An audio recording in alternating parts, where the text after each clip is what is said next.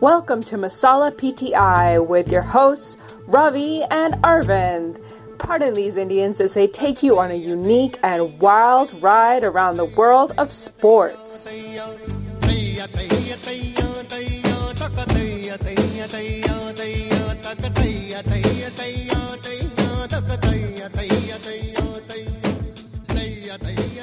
Welcome to another edition of uh, Masala PTI Boys and Girls. Uh, this is your host Aravind. I'm here with uh, my fellow Phoenix Suns fan uh, Ravi. Ravi, before we get deep into uh, the finals, uh, let's talk about the most important thing. Do you think that Cam Johnson dunk was the best ever or the best of eternity? That is a great question. I actually thought that you would give me two logical options, but but but gi- even given those, I would say either is the either is the right answer. Oh man, that was some But dunk. That really, sh- you know, I'm not a big dunk person in general. I appreciate a good one, but I do not live and die by dunks. But I literally jumped out of my seat. That was so I shocking because you don't really expect it from Cam because even though he is he has underrated athleticism that once in a while it has popped up, right? I have seen him dunk in the past and it's always a surprise, but this one was fantastic. and you know I I see where you're going with this, Arvind, because to me a dunk in general has become a very boring thing unless it is something that A comes out of nowhere and B involves a degree of athleticism that goes beyond the dunk itself. So Cam, if I remember right, brought the ball all the way from half court, right? Paul Right. was kind of pressed on their own back court and looped it to Cam, and he just basically brought it up and just dunked on him. So it was just a factor of unexpected aspect of Cam Johnson doing it, plus the fact that he did some groundwork before launching. And three, obviously, in the era of memes, PJ Tucker's face was a perfect recipe for memes. True. That yeah, people don't expect that from Cam Johnson, but the guy is can do it. We have seen it before, but in the finals in that situation, I even I was like surprised. That was a amazing moment, but unfortunately, Ravi, as you know, uh, as our listeners know as well, the Suns lost Game Three. That was probably the high point for uh, for the Suns. Though he went on a nice, almost like a 10-0 run, not a 10-0, but a 10-point run for the Suns. I Yes. I thought around that time, right? He hit another three. He had a couple of two-point baskets as well. That was one bright spot. But overall, Suns lost game three. Now we have a series on our hands.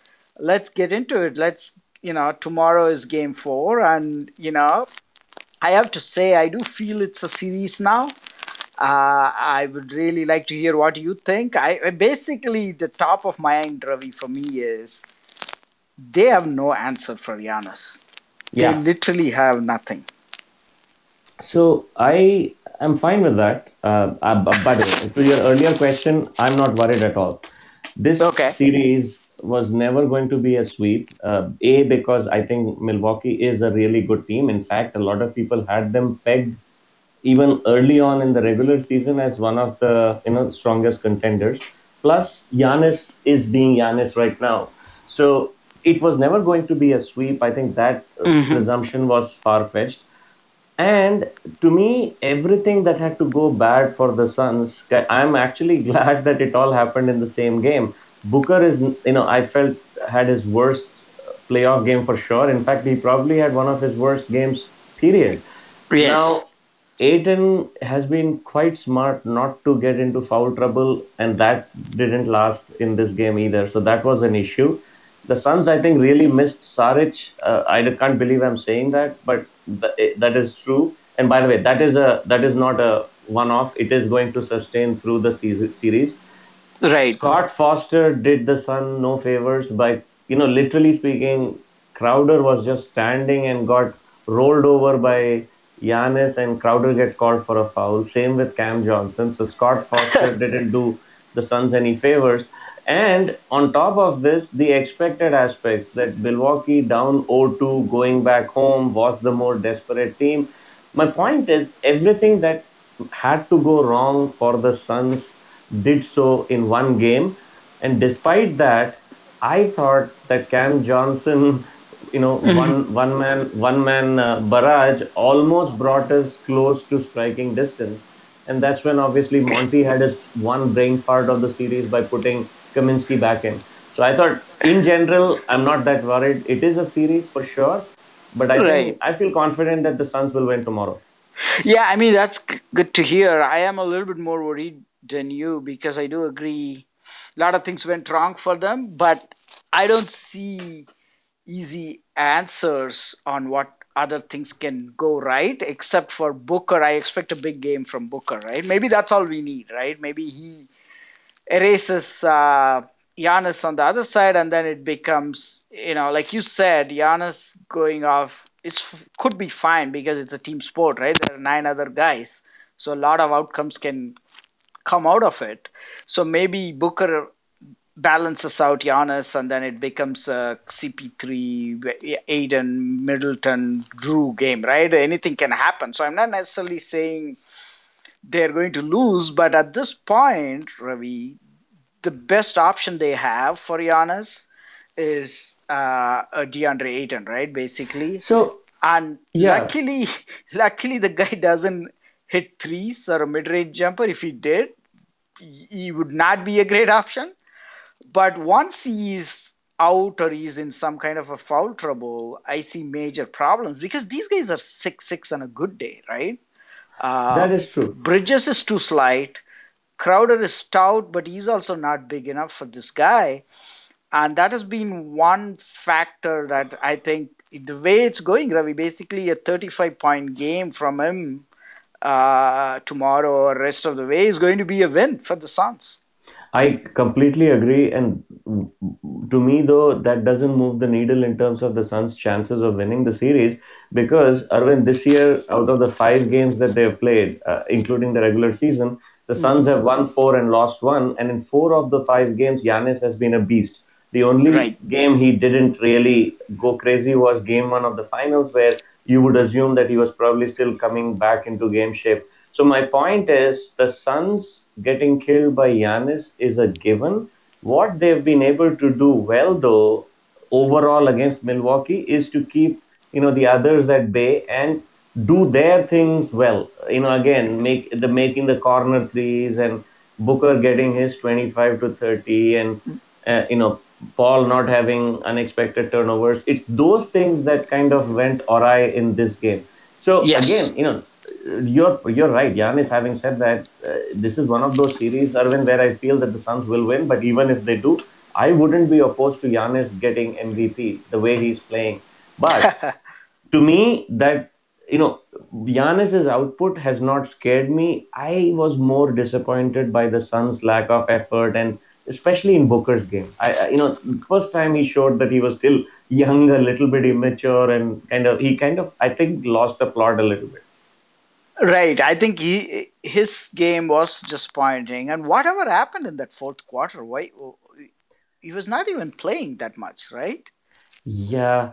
So I I have a you know kind of a very lame ass, uh, very boring logic to it, and you tell me what you think.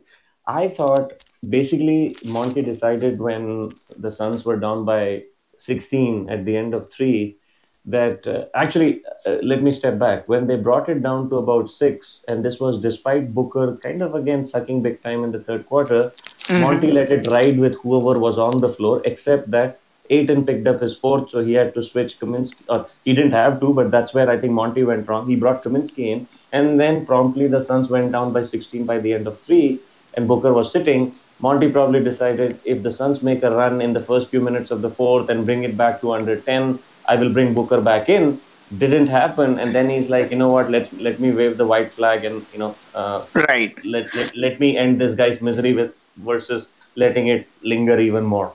Yeah. So the, the one odd thing was he did not wave the white flag until late. In other words, he had he had one white flag for Booker and another one for the rest of the team, right. which which kind of uh, was odd. But anyway, I, I mean, I mean, it's not a big deal. I'm sure he's going to be aggressive and uh, he's going to bring his A game tomorrow. So I, I agree with a lot of what you say in terms of how the others are going to decide this, right? Because, like you say, I don't see an effective counter for Giannis. Uh, yeah. The challenge is going to be, at least for tomorrow, you know, the whole notion of the role players and, uh, you know, players at home play better, right? So, not that Middleton and Jrue are role players. I, I do give them more credit than that. So they showed up uh, last game, and I, you know, it's likely at home they probably show up again tomorrow. So Suns have to counter that. And the scary thing, Ravi, is this guy Middleton always has a Middleton game, right? And that has not happened in this series so far. Yeah. Uh, so I've been watching him in the playoffs like for three years, whether Bucks lose or win, or he's kind of consistent, but he always has that one game, if not a couple of games.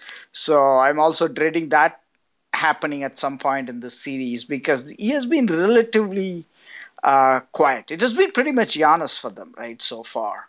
Uh, and Jrue Jrue kind of caught up a little bit uh, uh, in game three.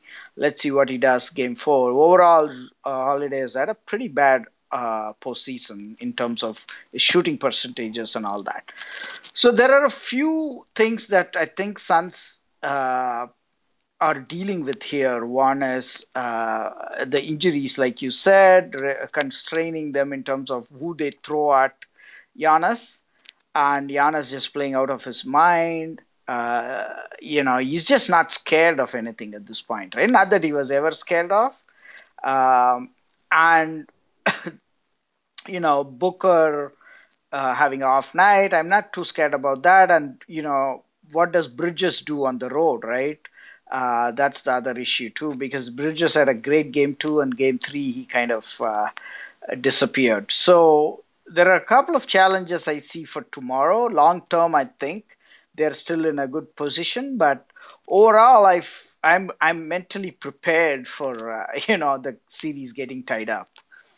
Yeah, and you're right. I think to me though, what I have never any fears about the team itself getting getting the EBGBs around. You know, what if what if it becomes two and two? I think this team we have talked about in the past also that they seem to have really really good poise I am right. more concerned about you know people like us and the local media and the Twitter hacks, etc., who will call gloom and doom if the series goes two and two, without recognizing the fact that even that all, all it means is the Suns need to hold serve at home.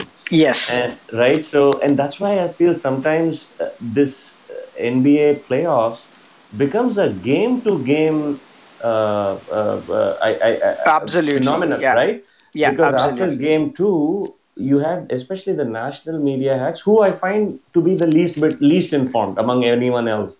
They are talking about a dynasty, the Suns being a dynasty, how Jrue and uh, Khris Middleton are not worth being all stars, and now all of a sudden after game three, you're you know they're back to saying that okay Booker still has room to improve. I mean, which he does obviously, but I mean, I'm just thinking that the narrative flips so radically that it makes no sense. I think the Suns will win tomorrow, given how they've typically recovered from losses. But even mm-hmm. if they don't, I'm confident they will win five. And then, you know, I frankly, I feel they'll win five and six if they lose tomorrow. Yeah, so that's a best case uh, scenario. If they lose tomorrow. Uh, yeah, like I said, my fear is m- more centered around what kind of adjustments we could possibly make. Because one of the things that they've seemed to done they've done is basically put Jrue on uh, CP3 and there's a lot of narratives around that right? That how that's working and CP3 is uh, turning over the ball a little bit more the last couple of games. I think he's probably going to get that under control uh, next game and Booker will uh, show up then it really becomes a question of uh, who are the others for the uh, uh, Milwaukee Bucks? You know, the who's, who's going to have a good game, right? So, right. assuming Giannis is Giannis, what I am thinking, Ravi, is basically it's going to come down to the other two guys. If they're, uh, you know, really good, I think Suns are going to be in trouble tomorrow. If not, they're going to be uh, fine. and then of course coming back home the narrative uh, flips right the uh, role players for the suns probably have the advantage in game five or whatever and of course Correct. they have the home court too but coming back to Giannis basically right he's he's dominating the paint and there is really uh, nothing to throw at him. Uh, you know, if you think about it, I don't see which team has a lot of bodies to throw at him, throw at him because he has such a unique skill set. Nobody does, I think. But at the same time, Ravi, I was wondering if, if uh, you know, that's something uh, James Jones could have acquired or done something about along the way. Uh, because one of the things that even I think Bill Simmons brought up in his podcast was how uh, the rookie Jalen Smith, right? He's kind of uh, a big guy, right? But he's probably a few years away. I, I was thinking somebody in this spot would be just ideal to throw at Giannis for like, you know, 10 minutes or whatever. Uh, yeah. That's one piece that's missing, especially after all the injuries. Yeah, you're right. And I wonder what must have been the thought process, you know, mid-season when the Suns had space and cash and you know available resources or available candidates to uh, to to take a stab at, right? As far as the big guy is concerned, and I'm wondering. Yeah. What may have been the thought process that prevented the Suns from doing anything? And the only thing I can come up with is that they possibly hope for a faster progression of Jalen Smith, and they right and which I don't know. No, do you think happened. so? I no, I don't know. That because, because because he is literally they have not been playing him at all. Because to me it makes like especially game four and for whatever I think he played three minutes in game three, but even that was ample evidence to suggest that Kaminsky is not uh, he, Kaminsky does not need to see the floor again in this series, right? And yeah, to me, the fact that Monty keeps going back to him uh, suggests how low on that priority right. poll Jalen Smith is. Right. So I think we even might have touched on this, Ravi, in one of our earlier parts, even before the finals of the playoffs. One possibility is they probably stuck out on Blake Griffin and Drummond and everybody, right? Because right. those guys, the buyout guys, have the money and they just look for the best situation a possibility is they probably struck out on them.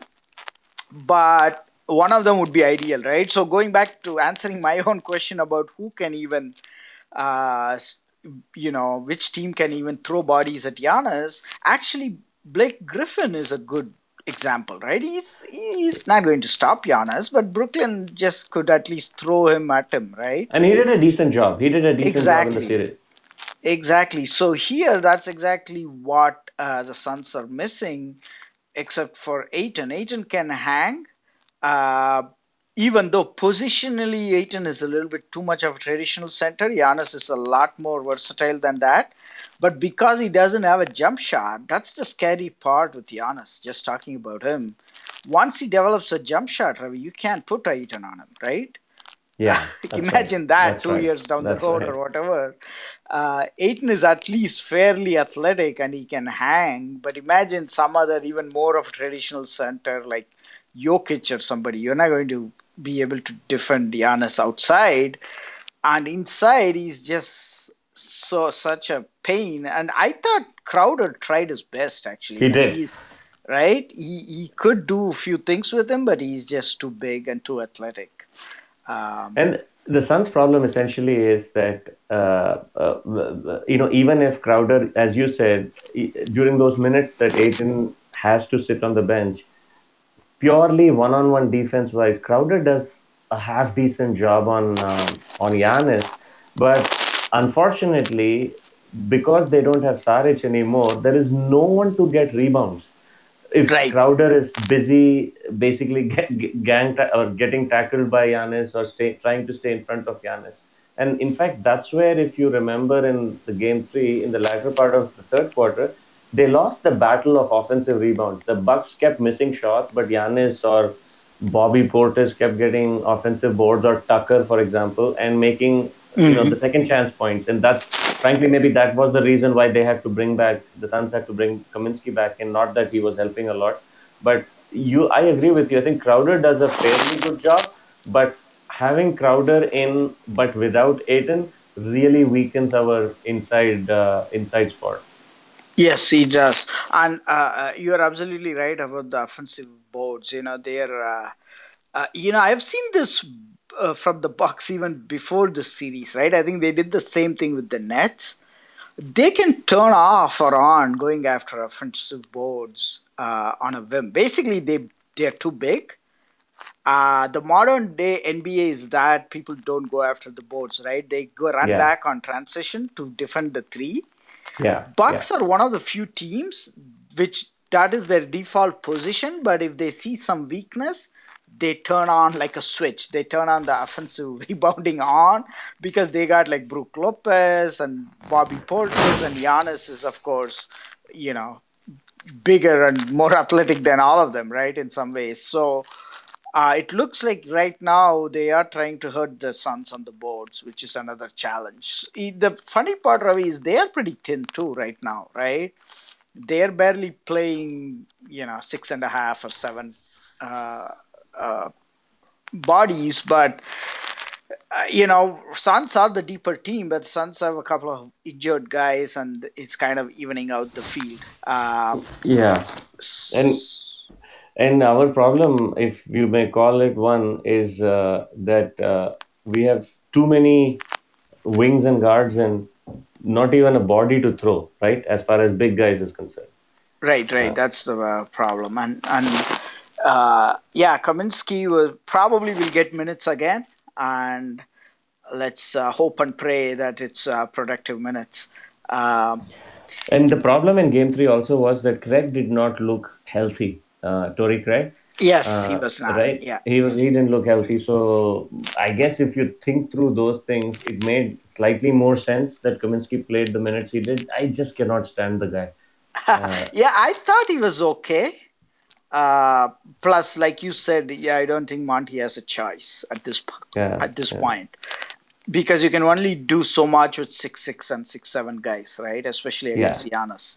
Uh, so all of this brings us back to the guards, basically. Ravi. At the end of the day, I think CP3 and uh, Booker have to step up tomorrow and and get some stuff going while we hold for dear life against Giannis and you know rebounding and all that stuff, the scoring punch has to be from these two guys, and they can obviously uh, you know win win tomorrow's game like they did the first two games. But I feel like this will be a much closer one either way. Yes, I agree, and I think uh, in some ways, uh, diff I know different personnel, different matchups, and all that. But in some ways, I'm hoping for like you know a game four against Clippers type of a dogfight. I couldn't care less if it ended up as a 78-71 or an 84-80 win for the Suns. Uh, you know, whatever it takes to kind of get one win, because if they would just win tomorrow, ah, Then it's over. Yeah, then it's over, right? Then it's yeah, over. Yeah, yeah, yeah. Because if we go back to the Clipper series, that game four I thought was the key because they came back and got butchered by the Clippers at home in game five. But I still didn't feel that the series was in any way in danger uh, because they took care of business again. The Suns team, this Suns team, one thing is they are very, they are truly resilient. They lose They one are. game, they don't make the same mistakes again. Right, right. So to your point, it's uh, funny you say that. I was also pretty confident against the Clippers. Uh, I am a little bit more nervous right now. Uh, probably, you know, there's a little bit of analysis paralysis with the finals, right? We are all probably overthinking it. That's part Hmm. of it. But the bigger problem really is the Giannis factor. And, uh, uh, you know, what, what do you do with that guy seems to be a big uh, question that I, I don't have an answer for. Like you said, even having a Blake Griffin or somebody, Bam Adebayo, for instance, even in the first round against Miami, right? That guy has a traditionally been good against him, even though this year uh, they turned the tables on him and they basically played the Giannis defense on Bam, the other end, Right. and kind of neutralized him a little bit. So it would be nice to have another, at least one other, uh, you know, body to throw at uh, Giannis. That's what this is coming down to, there as I see it. Uh, other than that, I think Suns will show up tomorrow with more energy and you know like you said the desperation was obviously with the Bucks uh, last game. I think this game is going to be more uh, on an emotional, uh, you know, level playing field for both teams.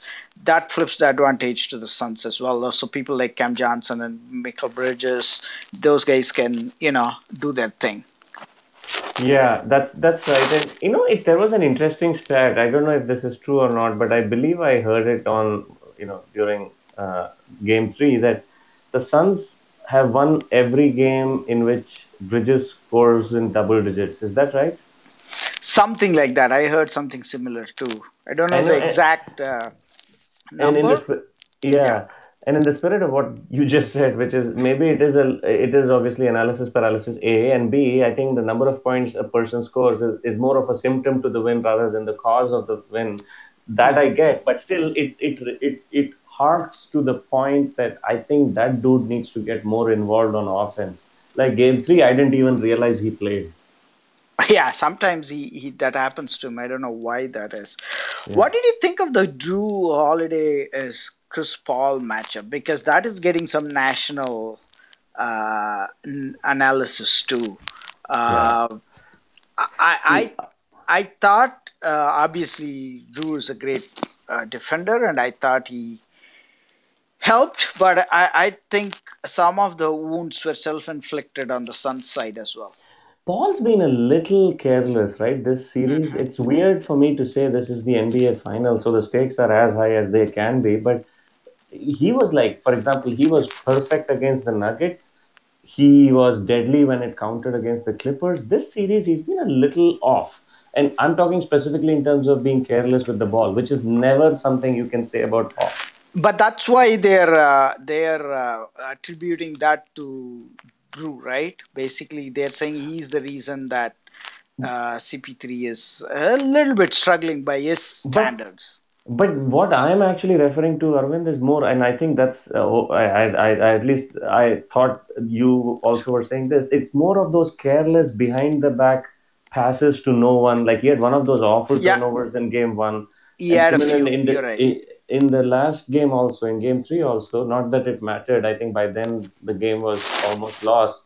But he threw one to crowder on his feet to his feet and crowder somehow was able to you know uh, rein it in. It, that's not paul. Paul's passes are pinpoint you know so so it, it felt a little bit of uh, white chocolate in back in the day huh? yeah, yeah yeah. but but but here's the key ravi. I think he he basically he needs to be there like 100% right because right, i think right. he's one of the biggest difference makers not just because he's good but one of the things that the bucks don't have is a traditional point guard right yeah uh, they don't even have their starting point guard, right? He's hurt. Not that he's a star or anything, uh, but they've been managing and you know, none of these guys are traditional point guards. So I thought the first couple of games, I could clearly sense that Chris Paul was a huge difference maker, right? He is in every series because he's Hall of Famer,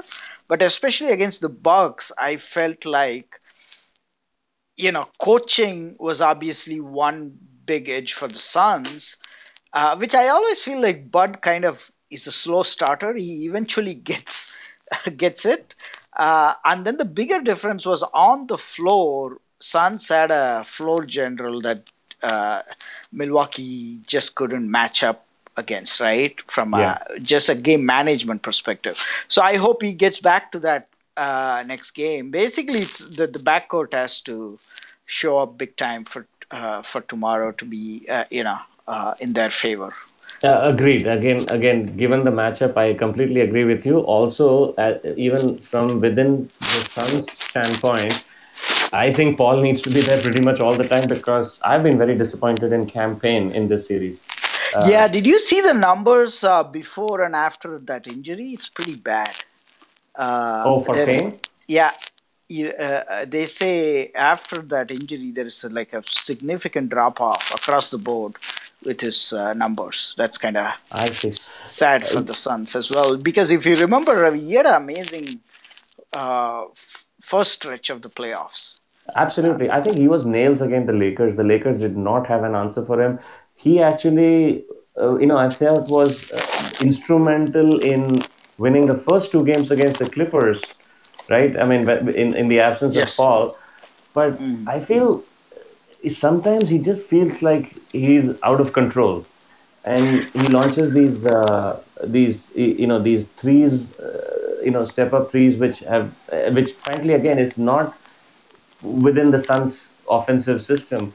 He just plays a little haywire at times and that is really showing up in a negative way in this series Yes, he has been a, a bit of a negative in this series. Usually, he's, he gives like a you know dose of energy, right? He injects a dose of energy, but this this series he has been look he looks even more out of control than he usually looks, right uh, which right is not good. So their their depth is kind of uh, for a variety of reasons betraying them at a bad time, right? Injuries and uh, you know, partially injured guys like Cam Payne and Torrey Craig, uh, that's been an advantage for Milwaukee too because they came in pretty thin, the Milwaukee Bucks, and now they are like kind of uh, matching up with the Suns. Uh, Correct. You know, uh, neither And- team can really boast of eight able bodies at this point. agreed Uh, agreed i think you're right Yeah, so the you know the only worry i would say i was thinking through something i was i was thinking of uh, you know mentioning uh, something that uh, really is my only source of uh, worry or concern in the series.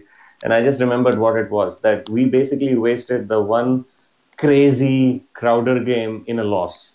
Right? In every Right. series he has this one totally crazy 7 of 8 from 3 game. And in every series that particular game has been key for the Suns winning that game. And instead, he had a six for eight or six for seven shooting from three point range, and we ended up losing that game. So I hope he has one more one more in him. in him yeah that's a good point he had a good game actually he was the one guy who had a good game uh, uh, uh, you know and Ayton was great too for a half Yes, and then yes. and then uh, one other other criticism which you might have seen of Monty was also that he probably should have taken more risks with Ayton yeah, uh, and his fouls he put him on the bench a little too long.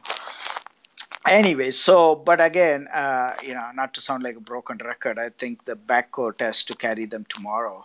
Uh, and we shall see uh, what, what what comes out of it. I i'm expecting a really close game. Uh, you know uh, I, do think at this point i'm prepared for it to get tied up but it's good to hear that you are still uh, expecting a kind of a short series because if they win tomorrow i'm pretty sure it'll be a short series uh, Yeah. So speaking of, I and I, I'm still uh, like not not just in a biased way. I truly feel that this is going to be Suns in five.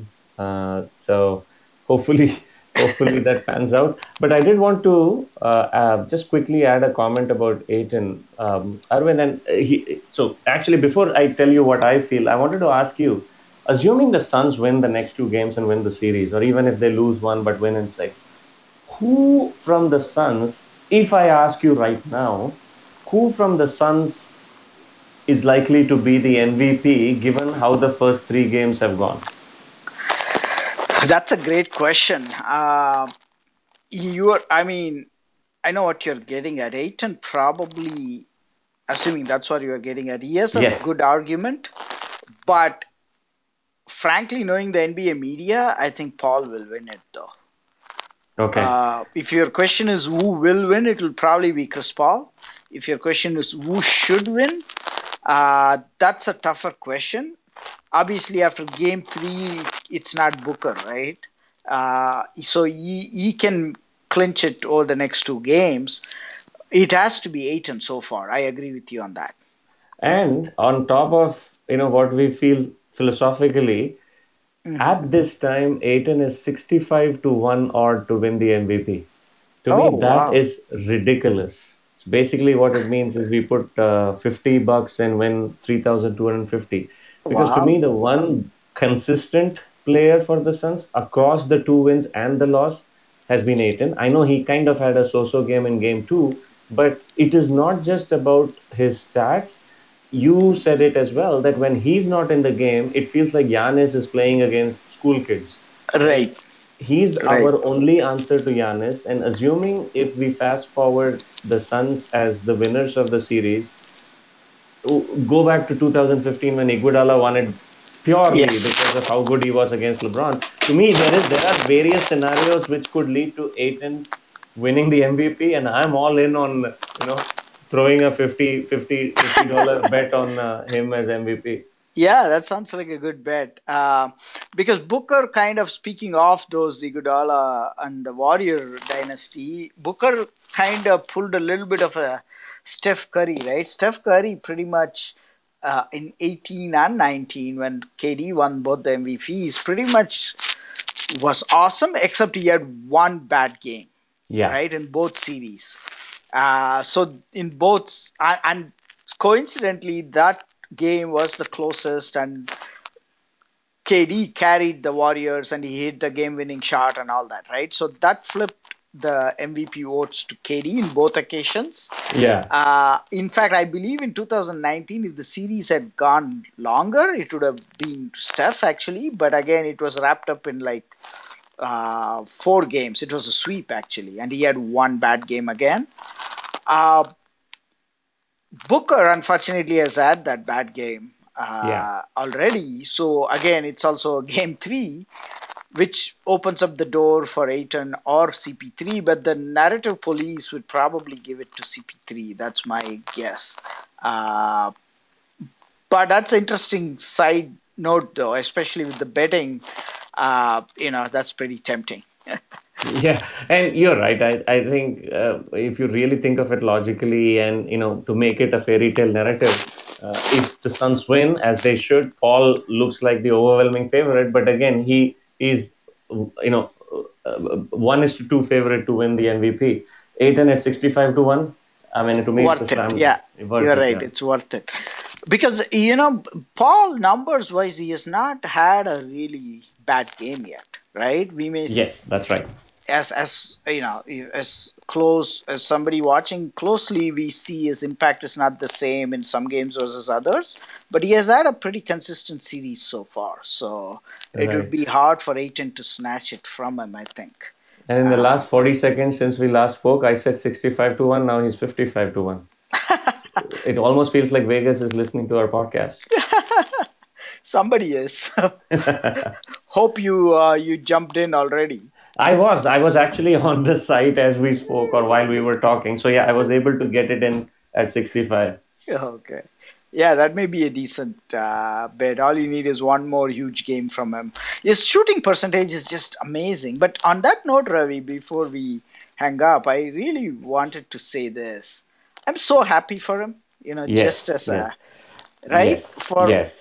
you know i don't want to make it sound like he has been through very you know a horrible time in his life or something like that no i mean he's just a third year but just happy for him. He seems like a nice kid, and all that comparison to Luka and all that you know conversation, and then this sudden ascent to just phenomenal uh, you know performances and just the respect he's getting from the media. Like Bill Simmons is suddenly saying he's top twenty in the league. That is, that is, I mean, that is, I mean, not ridiculous in terms of it not being true, but coming from Bill Simmons, it is because Bill Simmons might be the biggest Luka fan ever, right? Uh, Exactly. Luka, Luka is all that. But I, to your point though, I cannot imagine uh, this what this guy kind of must have felt like in terms of feeling like crap that you get selected number one and all the entire basketball world does is to ride you for it. You didn't choose to be number one, right? Some teams selected Exactly. you one.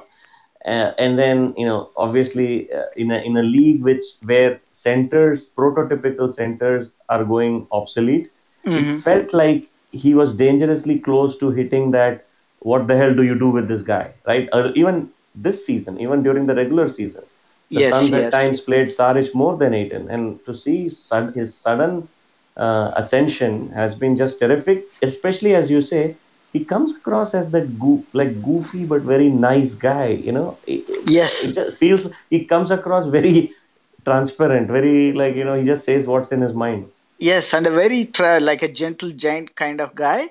And Yeah. his uh, other thing that makes us probably happy also is the fact it's probably true for Bill Simmons too, right? As all of us old timers, this guy is kind of a traditional center, right? He's kind Yeah, of bringing it back almost because even Jokic is is like way too versatile to call him a traditional center, right? And uh, Embiid is, of course, a little bit more traditional, but he hits threes. This guy is you can just uproot him and put him in the 90s he would still be an awesome center. So i think that's part of that nostalgia and the fact that he's so effective playing that style just really warms my heart i'm really happy for him but to your point ravi i think suns to be fair did not get as much criticism from it's it's funny it's a little bit of self-loathing the suns fans themselves were harsher on him, I thought. Hmm. The rest of the world, I thought, understood that he was a decent pick at one, right? Like even Bill Simmons, right? He to this day he always says it's defensible that they took him over Luka, which has exactly been my argument. The people who were really getting crushed are the Kings, right, for picking Marvin Bag. Bagley over Yeah. Luka, right? So one of the interesting comparison here, Ravi, I don't know if we covered this on the pod. Basically, this is way too, you know, much of a hype and generalization, but basically a lot of comparison to the MJ draft here, right? Right. Right. If you think about it, the Portland's pick of Sam Bowie is what is criticized. Nobody ever criticizes Houston for picking Hakeem over MJ Correct. Correct. because that guy deserved to be number one. He came in with all the credentials. You would have been dumb not to pick Hakeem number one, right? Yeah, sure. It turned out MJ was uh, uh, the goat who was Right. picked two Right. picks behind. But the Houston Rockets get a pass because they had no visibility into that, right? You cannot predict the future That's right. to me, That's right. I have heard this from uh, uh, somewhere else too. I so I'm not taking credit for this as my original theory. There's a lot of parallels here. Luka literally might go down as a new goat, right? Yeah. But Sun's pick was still defensible. But the re- one of the main reasons, Ravi, this is where I'm hoping the same turns out to be true. The one of the main reasons Houston Rockets get away uh, or are never criticized is because they won those two championships, Yeah. right? That's right. I That's sure right. hope we have the same story with That's Ayton, right. right? That's Once he wins the championship, then the criticism will pretty much disappear. It doesn't matter Luka wins five or six or seven or you know whatever. That would be a huge uh, you know endorsement of the pick, uh, the way we look at sports. So there's a lot of parallel I see with that uh, draft. I don't know if that's wishful thinking or that's makes sense, but that's the story, and I'm sticking to it. I come, and that is one point I 100% agree that two more games, we have two more games to win, and that will validate everything that the Suns have done in the past few years. Obviously, primarily the fact that they picked up Ayton at one, but Right. you could almost make a logical sense then of everything Ryan McDonough did also. So, you know, it, it's just everything is so results driven, but especially in this case, if they win the next two games or two games in the series and win the championship, no one can deny the fact that Ayton has been as consistent as anyone on this team in enabling them to win the championship. So, there itself is the proof that uh, we are talking about. Absolutely. On that note, uh, anything else you want to add, or uh, should No, wrap it up? waiting, waiting with bated breath for tomorrow to happen. I'm, you know, personally, obviously, super uh, geeked and nervous because if they win tomorrow, uh, I hope I'm hoping to get to see the first Suns championship in their history in person in Phoenix on Saturday. Yes, you got the tickets. Congrats on that, and and hope uh, that's the way the next two games plays out. Thank you, and uh, really looking forward to the same. Yeah, and we will uh, talk soon again.